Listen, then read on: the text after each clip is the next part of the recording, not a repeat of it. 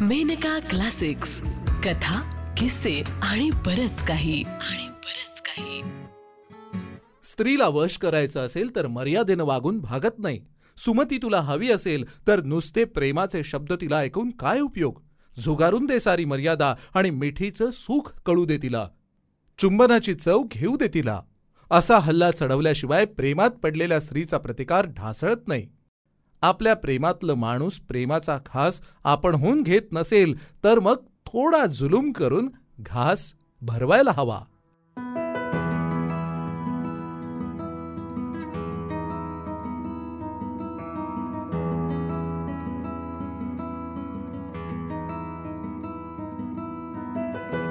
ऐकूया कथा.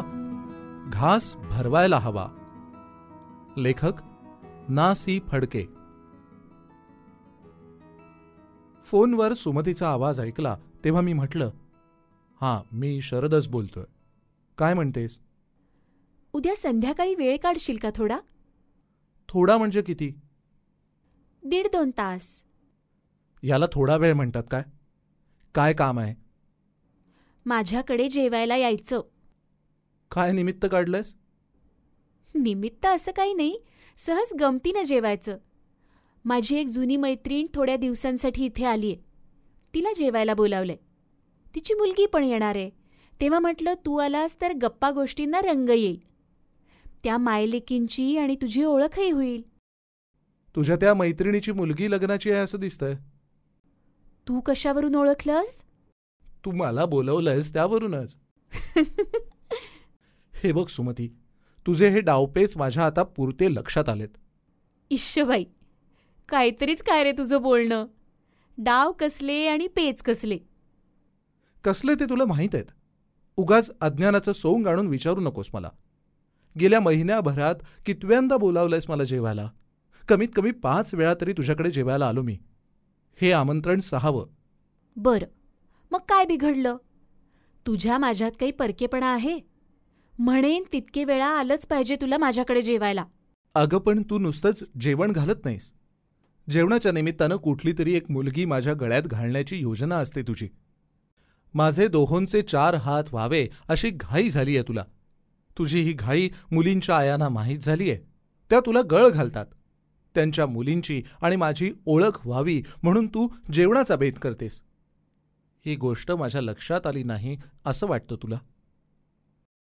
म्हणून म्हणतो उद्या तुझ्याकडे जेवायला येणार नाही मी. तू शंभर मुली दाखवल्यास तरी त्याचा काही उपयोग नाही. आणि का उपयोग नाही हे तुला चांगलंच माहितीये. उद्याचा बेत कॅन्सल करून टाक पाहू. अरे पण मी तर माझ्या मैत्रिणीला सांगून टाकलं की तुला मी बोलवणार आहे. आणि माझं आमंत्रण स्वीकारल्याशिवाय तू राहायचा नाहीस. मला तोंडघशी पाडू नकोस हं? काय ऐकू तुझं? एकदा तुला तोंडघशी पडल्याशिवाय तुझे हे डावपेच बंद व्हायचे नाहीत. माझं ऐक प्लीज. काय ऐकू तुझं? माझ्याशी लग्न कर. माझं तुझ्यावर फार प्रेम आहे. झालं. आलं का हरदासाचं घोडं मूळ पदावर? तुझी माझी वरात निघाल्याखेरीज हे घोडं ऐकायचं नाही सुमती. अरे पण तुला कितीदा सांगू? काही सांगू नकोस. रुकाराचा एकच शब्द मला हवाय तुझ्याकडून. आणि तो देता येत नसेल तर हे असले जेवणाचे बेत पुन्हा करू नकोस. उद्या मी येणार नाही. एवढं बोलून मी फोन बंद करून टाकला. माझ्या या करण्यानं सुमतीला दुःख होईल हे मला कळत होतं. परंतु तिला दुःख व्हावं अशीच माझी इच्छा होती. ती आपल्या नकाराच्या हट्टानं मला किती दुःख देत होती हे तिला त्या वाचून कळण्यासारखं नव्हतं. तिच्या आणि माझ्या वयात सहा वर्षांचं अंतर होतं. ती माझ्याहून मोठी होती. तिचा नवरा पाच वर्षांपूर्वी अपघातानं मरण पावला होता. नंतरच्या काळात कित्येक बड्या बड्या श्रीमंत लोकांनी तिचं प्रियाराधन केलं होतं. परंतु तिने कुणालाही दाद दिली नव्हती. ती कुणाशीच कधी लग्न करणार नाही असं जगानं ठरवलं होतं. या साऱ्या गोष्टी मला माहीत होत्या. पण म्हणून काय तिच्याशी लग्न करण्याची माझी इच्छा मी सोडावी? अशी कशी सोडता येईल ती इच्छा? तिच्यावर माझं इतकं प्रेम जडलं होतं की माझ्या दृष्टीला दुसरी कुणी स्त्री दिसतच नव्हती. मला सुमती हवी होती. सुमतीचं प्रेम हवं होतं. तिची माझी पहिली गाठभेट झाली तेव्हापासूनच माझं मन तिच्यावर जडलं होतं. काश्मीरच्या सफरीसाठी निघालेल्या ज्या पार्टीत मी सामील झालो होतो त्या पार्टीत जवळजवळ पन्नास माणसं होती. परस्पर परिचय घडण्याच्या दृष्टीनं ही संख्या सोयीची होती. प्रवासाचा आरंभ होण्यापूर्वी व्यवस्थापकांनी मुद्दाम छोटासा समारंभ करून सगळ्यांची सगळ्यांशी ओळख करून दिली होती. परंतु अशी ओळख झाली तरी शेवटी जो तो प्रवासी आपापल्या लहानशा टोळीतच राहत होता. त्या टोळीबाहेरच्या व्यक्तीशी मुद्दाम बोलणं काढून अधिक परिचय कुणी करून घेत नव्हतं. आम्हा हिंदी लोकांना ते जमतच नाही असं दिसतं. या कारणानं पठाणकोट स्टेशनपर्यंत जो प्रवास झाला त्या प्रवासात सुमतीला मी नुसती दुरून बघत होतो. इतर लोकांना विचारून तिच्याबद्दलची मिळेल ती माहिती मिळवत होतो. आपल्या आठ वर्षांच्या एकुलत्या एक मुलीला घेऊन ती निघाली होती. तिच्याबरोबर दुसरं कुणीही नव्हतं. आमच्या पार्टीमध्ये बऱ्याच बायका होत्या. कुणी नवऱ्याबरोबर निघाल्या होत्या कुणी चार सहा मैत्रिणींचं टोळकं करून निघाल्या होत्या. पण बहुतेक साऱ्या जणी मध्यम वयाच्या झालेल्या थकलेल्या अशाच होत्या. जिच्याकडे पार्टीतल्या साऱ्या पुरुषांच्या नजरा पुन्हा पुन्हा वळाव्या अशी होती एकटी सुमतीच. तिचा पोशाख साधाच होता. अंगावर दागिने नव्हते. फक्त कानात टपोऱ्या मोत्यांच्या कुड्या होत्या. परंतु ती जात्याच देखणी होती. आणि तीस वर्षांची होती तरी दिसत होती ऐन पंचवीशीत असल्यासारखी. पठाणकोटपर्यंतच्या रेल्वे प्रवासात इतरांप्रमाणे मीही तिला दुरून बघत होतो. बायकात ती मिसळत होती गप्पात सामील होत होती हसत होती. कुणी पुरुषानं मुद्दाम तिच्याशी बोलणं काढलं तर गोंधळत नव्हती. बिचकत नव्हती. मोकळेपणानं बोलत होती. आपणही तिच्याशी बोलावं असं मधूनमधून माझ्या मनात आलं होतं परंतु तसं मी केलं नव्हतं. आपल्या चालीरीती एकंदरीत फार संकोचाच्या. पठाणकोटला आमची जेवणं एका हॉटेलात झाली तेव्हा माझ्या शेजारच्या टेबलवर सुमती आणि तिची मुलगी शरयू दोघीजणी बसल्या होत्या. दहादा वाटलं होतं सुमतीशी बोलायला हीच संधी बरी आहे. परंतु माझ्यानं ते झालं नव्हतं. पुढे पठाणकोटहून जम्मूला जाण्यासाठी आम्ही सारे एका मोठ्या बसमध्ये बसलो. माझ्या पुढच्याच बाकावर शरयूला घेऊन सुमती बसली. मनाशी विचार केला आता ही संधी मात्र दौडायची नाही. परंतु मन कसलं कच खाणारं? सूर्यास्ताच्या सुमारास आम्ही सारे जम्मूला पोचलो तोपर्यंत फक्त मागच्या सीटवरून सुमतीच्या सुंदर काळ्याभोर केशभाराकडे तिच्या दंडाकडे हाताकडे चेहऱ्याकडे बघत राहिलो. दिवस आता फार थोडा उरला होता. आमची पार्टी दुसऱ्या दिवशी पहाटे श्रीनगरला जाण्यासाठी बसमधून निघणार होती. जम्मू शहरातली फारशी प्रेक्षणीय स्थळं पाहण्याइतका अवकाश नव्हता. परंतु व्यवस्थापकांनी सांगितलं निदान लक्ष्मीनारायणाचं सुप्रसिद्ध देवालय तरी बघून जा. सारी जणं घाईघाईनं तोंड धुवून कपडे ठाकठीक करून निघाली. सुमती कॉटवर बसलेली दिसली.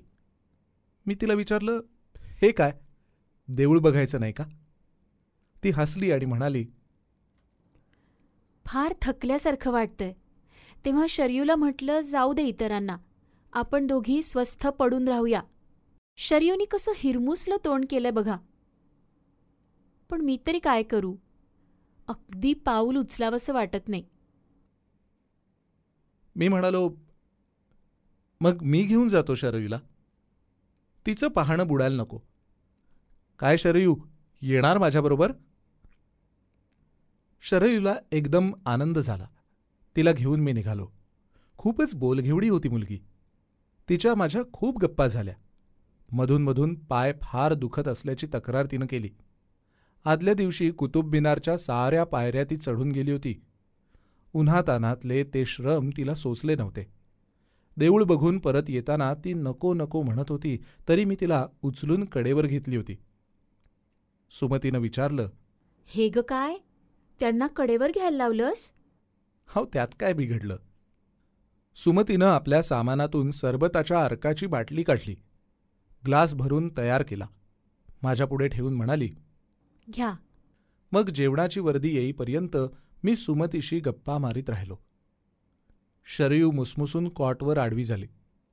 फार दमली असेल म्हणून निजली असं आम्हाला साहजिकच वाटलं. जेवणासाठी ती उठेना. आम्ही तिला आग्रह केला नाही. मध्यरात्रीचा सुमार होता. मी अर्धवट झोपेच्या गुंगीत होतो. पण पुरता जागा झालो तो सुमतीच्या आवाजानं. शर्यूला फणफणून ताप भरलाय हो. असं अगदी घाबरलेल्या आवाजात ती सांगत होती. मी उठून बसलो. झोप पार उडाली.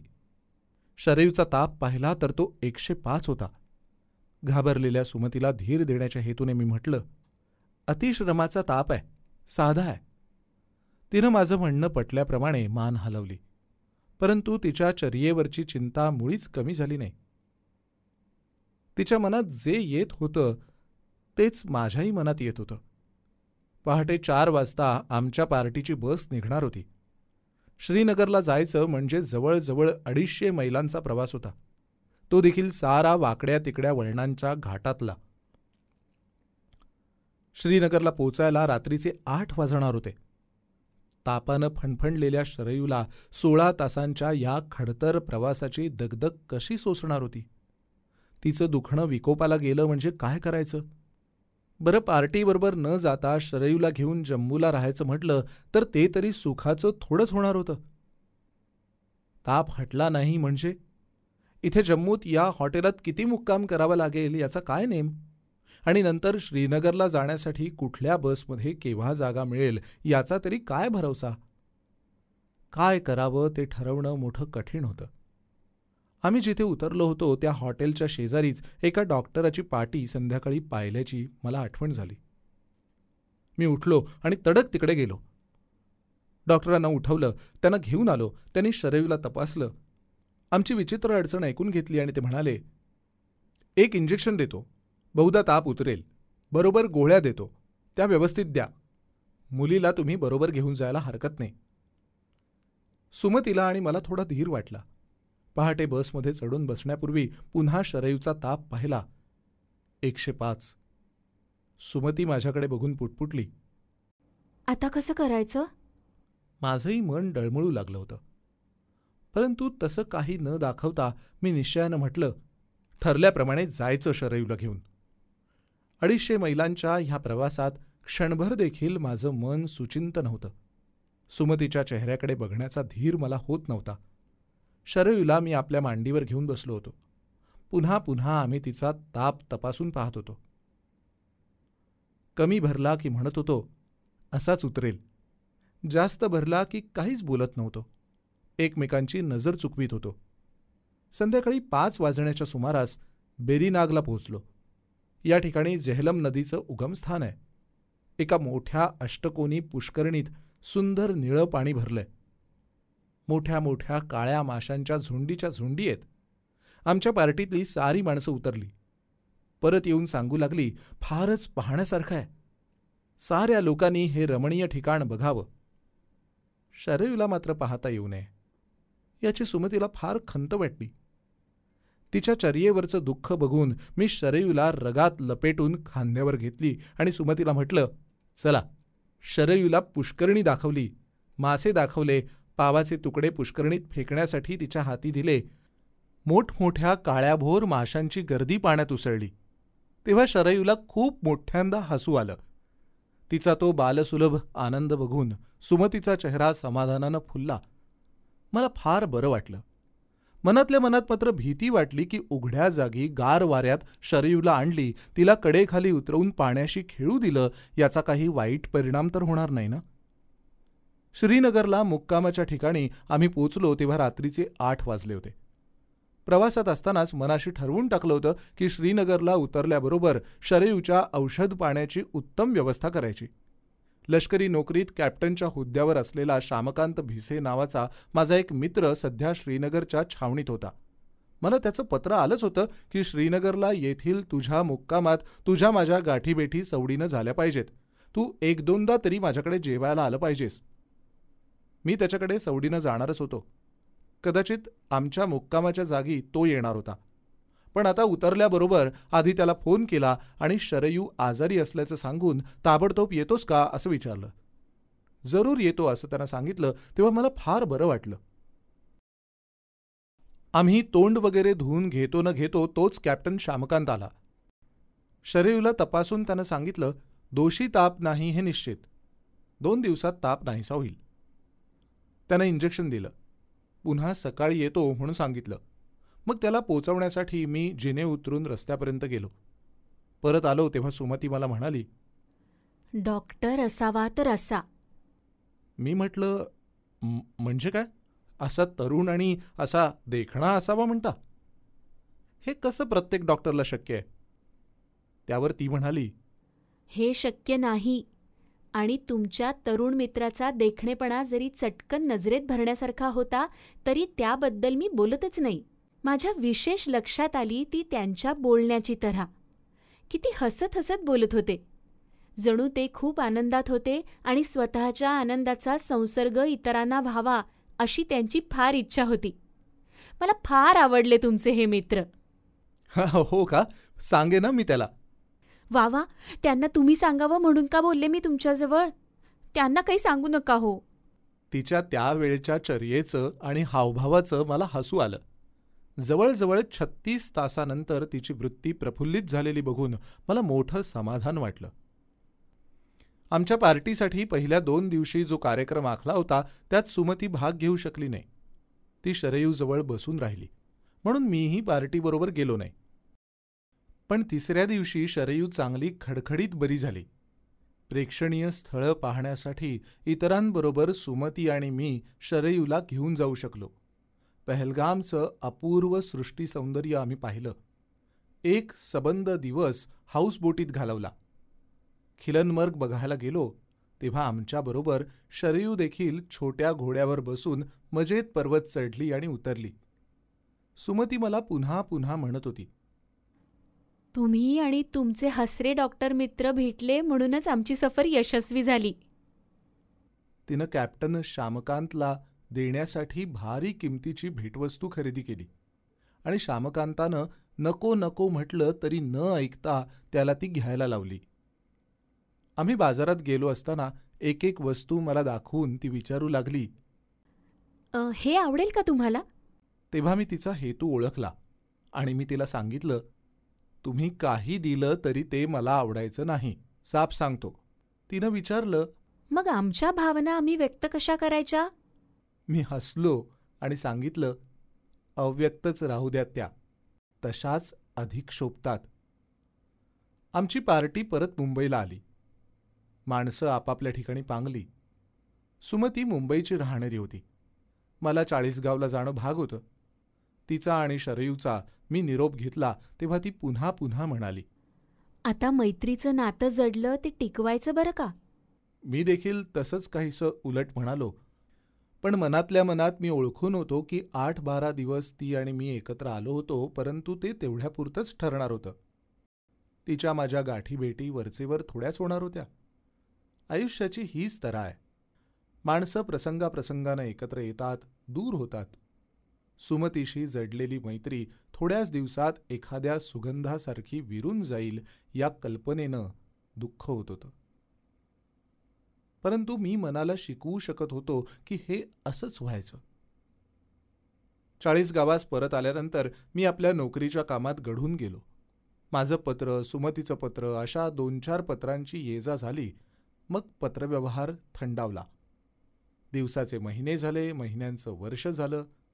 पत्रांची ये जा केव्हाच बंद झाली होती? काही दिवस सुमतीच्या आठवणी मला येत राहिल्या पण नंतर त्याही विरून गेल्या. अगदी क्वचित काही निमित्तानं तिच्याविषयीचा विचार मनात यावा असं होऊ लागलं. या गोष्टीचं काही दिवस आश्चर्य वाटलं परंतु पुढे तेही वाटेनासं झालं. सुमती आणि शरयू दोघींनाही मी विसरून गेलो. त्या दोघीही मला विसरल्या असतील. आणि मग ज्या कंपनीत मी नोकरीला होतो त्या कंपनीनं मला मुंबईस धाडलं. सरकारच्या सहकार खात्यानं वरिष्ठ नोकरांसाठी शिक्षणाचा वर्ग काढला होता. या वर्गात शिकण्यासाठी आमच्या कंपनीनं माझी निवड केली होती. मुंबईस दाखल झाल्यानंतर साहजिकच सुमतीची पुन्हा आठवण आली. मनात आलं तिला फोन करावा. कदाचित ती आता मला साफ विसरून गेली असेल. माझ्या येण्याचा तिला आनंद वाटेल अशी काय खात्री अशीही शंका आली. परंतु मन म्हणालं बघूया तर खरं फोन करून. तिच्या बोलण्यात विशेष उत्साह दिसला नाही तर सोडून देता येईल तिला भेटण्याचा विचार. मनाच्या अशा द्विधा स्थितीत थोडा वेळ घोटाळलो. पण शेवटी फोन केला. तिनं विचारलं कोण आहे? आणि मी जेव्हा नाव सांगितलं तेव्हा ती हसून म्हणाली आवाजावरून वाटलंच होतं मला. पण म्हटलं काहीतरी भास होत असेल. भास नाही खरोखरच मी बोलतोय. परंतु तुम्ही असं दुसरीकडे उतरून आल्याची वर्दी फोनवर देत आहात असं का म्हणून? तुम्ही सरळ माझ्याकडे उतरायला हवं होतं. काश्मीरच्या मुक्कामात कबूल केलं होतं तुम्ही. विसरलात वाटतं? छे छे. विसरेन कसा? पण त्याचं असं झालं मी कोणत्या कामासाठी मुंबईत आलो होतो आणि माझ्या उतरण्याची राहण्याची जेवणाची व्यवस्था सरकारतर्फे कशी होणार होती ते सारं मी सांगितलं. त्यावर ती हसून म्हणाली असं असं. सरकारी पाहुणे म्हणून येणं झालंय होय आपलं. मग आमच्यासारख्या गरिबाच्या पाहुणचाराची काय किंमत वाटणार तुम्हाला? पण आपलं सांगून ठेवते की सरकारी पाहुणचाराचा कधी कंटाळा आला रुची पालट करावासा वाटला तर माझ्याकडे यायचं. तुमचं हे बोलणं ऐकून सरकारी पाहुणचाराचा कंटाळा आताच आल्यासारखं वाटायला लागलंय. माझं हे बोलणं ऐकून ती खळखळून हसली. फार हसू आलं की साडीच्या पदराचा बोळा करून डाव्या हातानं तो तोंडावर टेकण्याची तिची सवय मला ठाऊक होती. तिच्या त्या अभिनयाचं चित्र माझ्या कल्पनाचक्षूंना दिसलं मला गंमत वाटली. ती म्हणाली मग बरंच झालं की. आताच येता का जेवायला? नको नको. पुन्हा येईन केव्हा तरी. शरयू काय करते बाहेर गेलीये स्वारी पण ती परत आली की तिला सांगते तुम्ही इथे आला आहात म्हणून. नाचायला लागेल ती आनंदानं. मला देखील तिला केव्हा बघेनसं झालंय. असं झालंय म्हणता तर या की आत्ताच. तुम्ही ज्या कामासाठी आलाय म्हणता ते काम केव्हा असतं किती असतं याची मला कल्पना नाही. परंतु घटकाभराची सवड काढता येत असेल तर या ना. येता का? वाट पाहू का? मग मोह टाळणं अशक्य झालं. मी तिच्याकडे गेलो आणि नंतर वरचेवर जाऊ लागलो. तिच्या आमंत्रणाची गरज मला वाटेनाशी झाली. परकेपणाचा संकोच नाहीसा झाला.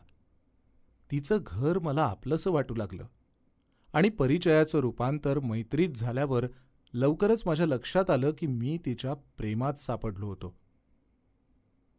मला माहीत होतं की तिच्या नवऱ्यानं तिच्यासाठी बऱ्यापैकी इस्टेट ठेवली होती. स्वतःच्या आणि मुलीच्या योगक्षेमासाठी तिला नोकरी करण्याची आवश्यकता नव्हती किंवा कुणातरी पुरुषाशी तिनं लग्न केलं पाहिजे अशातलीही गोष्ट नव्हती.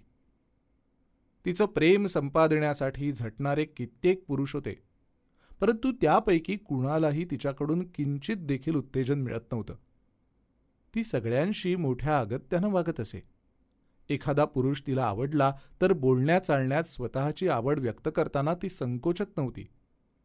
परंतु मोकळेपणाला अघळपघळपणाचं स्वरूप कधी येऊ न देण्याची खबरदारी ती घेत असे.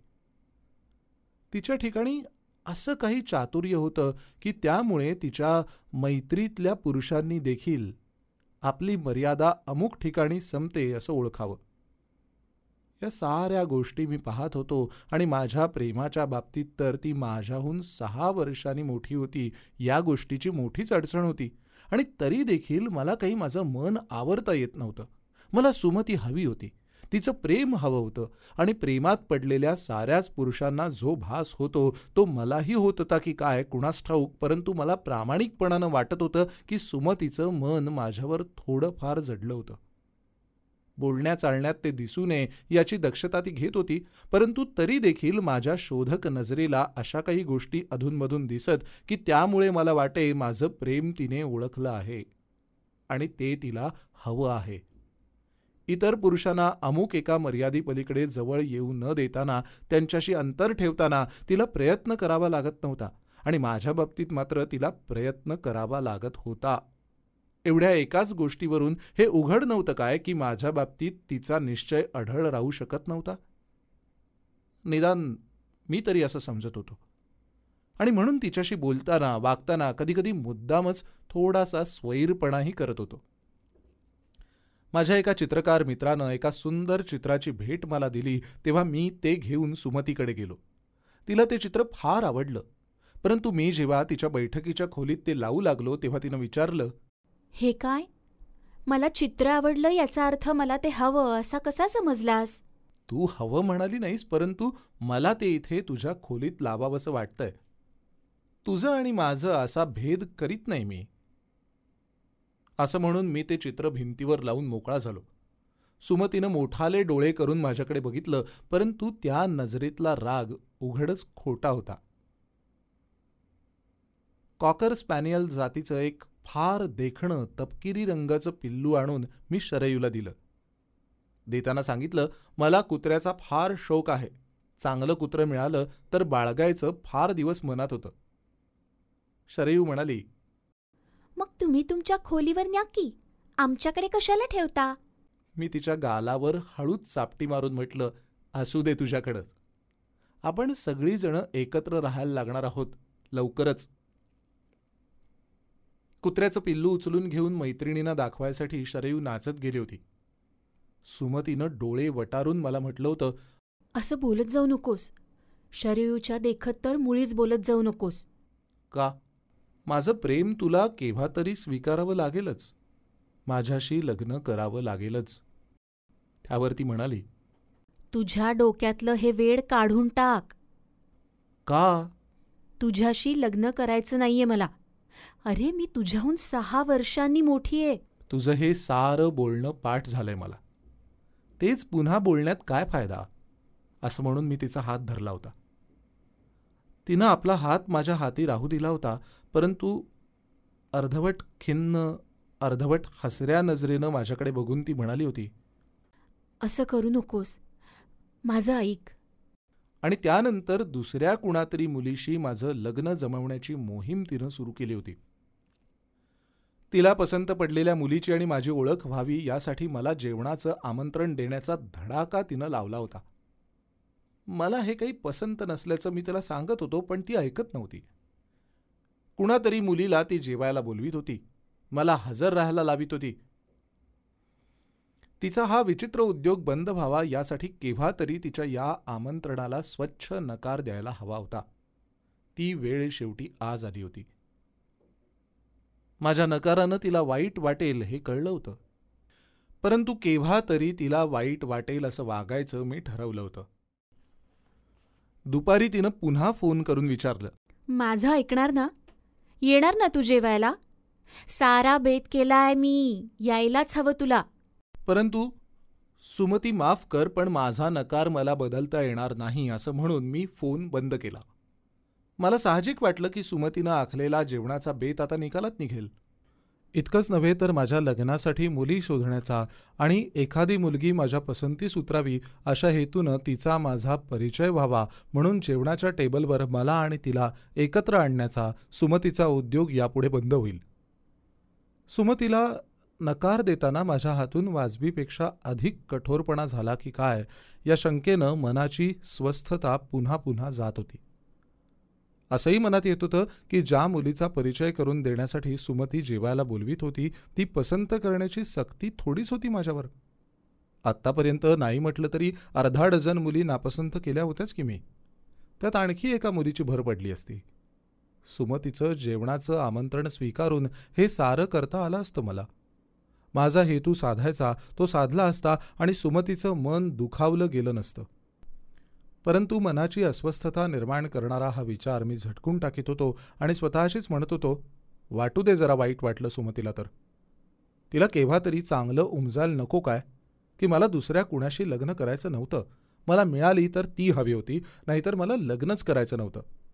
सारांश सुमतीला मी निकराचा नकार दिला याबद्दल माझं मन मला थोडा दोष देत होतं. हे जरी खरं तरी एकंदरीत वाटत होतं की बरं झालं. एक विषय निकालात निघाला. परंतु रात्री जेवण करून खोलीवर आलो आणि पुस्तक घेऊन अंथरुणावर आडवा झालो. न झालो तोच दारावरची घंटा वाजली. दार उघडून पाहतो तो सुमती. मी साहजिक आश्चर्यानं विचारलं हे काय? ती म्हणाली अरे मिसेस हिवाळ्यांच्या शिवणकला मंडळाचा वाढदिवस होता ना तिकडे गेले होते. म्हटलं इतक्या जवळ आले आहे तेव्हा तुझ्याकडे बसून पाच मिनिटं गप्पा माराव्या आणि घरी जावं. माझं काम म्हणशील तर काहीच नाही. मी तिला खोलीत घेतलं. कॉफी घेणार का असं विचारलं. तिच्या नेहमीच्या पद्धतीप्रमाणे घेणार असं म्हणून तिनंच आतल्या खोलीत जाऊन कॉफी तयार केली. पा सुरू झाल्या. जेवणाच्या बेताला मी नकार दिला होता त्याबद्दल ती मला काही विचारील अशी माझी साहजिक अपेक्षा होती. परंतु इतर गोष्टी बोलण्यात ती इतकी मनापासून रंगली होती की जणू माझा नकार तिच्या लक्षात देखील नव्हता. परंतु बोलता बोलता पर्स उचलून घेऊन तिचा चाप उघडीत ती म्हणाली अरे खरंच? विसरतच होते. एक फोटो दाखवायचा आहे तुला. नवा काढून घेतलास? माझा नाही. मग कुणाचा? एवढ्यात पर्समधला कार्डच्या आकाराचा एक फोटो तिनं काढला आणि माझ्या पुढे धरला. तो पाहिल्यावर माझी खात्री पटली की मिसेस हिवाळ्यांच्या समारंभानंतर माझ्याकडे ती सहजगत्या आली होती हे खोटं होतं. हा फोटो मला दाखवण्यासाठी ती मुद्दाम आली होती. तिनं विचारलं बघितलास? नक्षत्रासारखी मुलगी आहे की नाही? सांग. सांग ना. बोल. कशी आहे मुलगी? मी काय सांगू? नक्षत्रासारखी आहे असा अभिप्राय तू देऊन टाकलायस. अरे मग खोटा आहे की काय माझा अभिप्राय? हजारात एक आहे मुलगी खरं की खोटं? मी म्हटलं अगदी खरं. या मुलीचा भाऊ होण्याचं भाग्य मला लाभलं असतं तर मी किती देखणा जन्मलो असतो नाही का? अशा अभिप्रायानं तिनं कपाळाला हात लावला आणि ती म्हणाली अगदी कल्याणच्या सुभेदाराची सून पाहणाऱ्या शिवाजी महाराजांच्या थाटात बोललास खरा. माझं ऐक. अशी सुंदर मुलगी हातची घालवू नकोस. मुलगी तर देखणी आहेच पण माणसं खानदान आहेत. श्रीमंत आहेत हौशी आहेत. म्हणजे अगदी आखूड शिंगी बहुदुधी अशी निवड केलीयस म्हणायची माझ्यासाठी? फार चमत्कारिक माणूस आहेस अरे जिचं रूप सूर्यप्रकाशा इतकं स्पष्ट आहे. चंद्रप्रकाशा इतकं म्हण तो शब्द अधिक काव्यमय होईल नाही का? तुझ्याशी बोलण्यात काही अर्थच नाही. जाते मी कशी? असं म्हणून ती उठूच लागली. माझ्या मनात एकदम काय आलं कुणास ठाऊक? मी तिचा हात धरला तिला ओढलं तिचा तोल जाऊन ती माझ्या अंगावर पडली तेव्हा मी तिला घट्ट धरलं. आजपर्यंत कधी देखील अशी मिठी मी तिला घातली नव्हती. तिच्याशी आणि शरेयुशी अत्यंत जिव्हाळ्यानं वागलो होतो. माझं प्रेम गुप्त ठेवलं नव्हतं. कितीदा तरी बोलून दाखवलं होतं परंतु मी नेहमी मर्यादा सांभाळली होती. तिचं चुंबन तर कधी घेतलं नव्हतंच परंतु तिचा माझा निकट स्पर्शही कधी झाला नव्हता. फार तर कधीमधी बोलण्याच्या भरात तिचा हात मी धरावा तिनं तो माझ्या हातात काही वेळ राहू द्यावा इतकंच घडलं होतं. परंतु जातेच मी कशी असं म्हणून ती उठू लागलेली मला दिसली आणि त्या क्षणानं माझ्यात माझ्या मनातल्या कुठल्या तरी खोल जागेतून आवाज उठला. अरे मूर्खा स्त्रीला वश करायचं असेल तर मर्यादेनं वागून भागत नाही. सुमती तुला हवी असेल तर नुसते प्रेमाचे शब्द तिला ऐकून काय उपयोग? झुगारून दे सारी मर्यादा आणि तुझ्या मिठीचं सुख कळू दे तिला. चुंबनाची चव घेऊ दे तिला. असा हल्ला चढवल्याशिवाय प्रेमात पडलेल्या स्त्रीचा प्रतिकार ढासळत नाही. आपल्या प्रेमातलं माणूस प्रेमाचा घास आपणहून घेत नसेल तर मग थोडा झुलूम करून घास भरवायला हवा. हे सारं मनात आलं ते एका क्षणात. माझं मलाच ते पुरतं कळण्यापूर्वीच मी तिला ओढून घट्ट छातीशी धरली होती आणि अरे अरे हे काय? असं तिच्या तोंडचे शब्द माझ्या ओठांनी पुसून टाकीत होतो. काही वेळानं माझ्या हाताची मिठी सैल झाली आणि मी तिला दूर होऊ दिलं. तेव्हा ती म्हणाली कुठल्या मुहूर्तावर या घटकेला तुझ्याकडे येण्याची बुद्धी मला झाली कुणास ठाऊक? कुठल्या मुहूर्तावर काश्मीरच्या सफरीत तुझी माझी पहिली ओळख झाली? हे तरी कुठे तुला आणि मला कळलंय? खरंच. असं म्हणताना तिच्या तोंडावर फार गोड असं हसू खेळत राहिलं. दुसऱ्याच क्षणी तिची चर्या पालटली आणि ती हळूच पुटपुटली. पण तू इतका वाईट असशील अशी कल्पना नव्हती. खरंच. फार वाईट आहे मी. पण एकंदरीत प्रेम ही वस्तूच वाईट आहे नाही? असं म्हणून तिच्या उत्तरासाठी न थांबता मी पुन्हा तिच्या गळ्याभोवती हात टाकले आणि तिनं जेव्हा तोंड उचलून धरलं तेव्हा तिच्या ओठावरून माझे ओठ फिरवीत राहिलो. आत्ता आपण ऐकलीत नासी फडके लिखित माधवी तोडकर आणि अक्षय वाटवे यांच्या आवाजात घास भरवायला हवा ही कथा. ही कथा ऑगस्ट एकोणीसशे बासष्टच्या मेनकाच्या अंकात पहिल्यांदा प्रकाशित झाली होती. ही मेनका प्रकाशनची दोन हजार बावीसची प्रस्तुती आहे.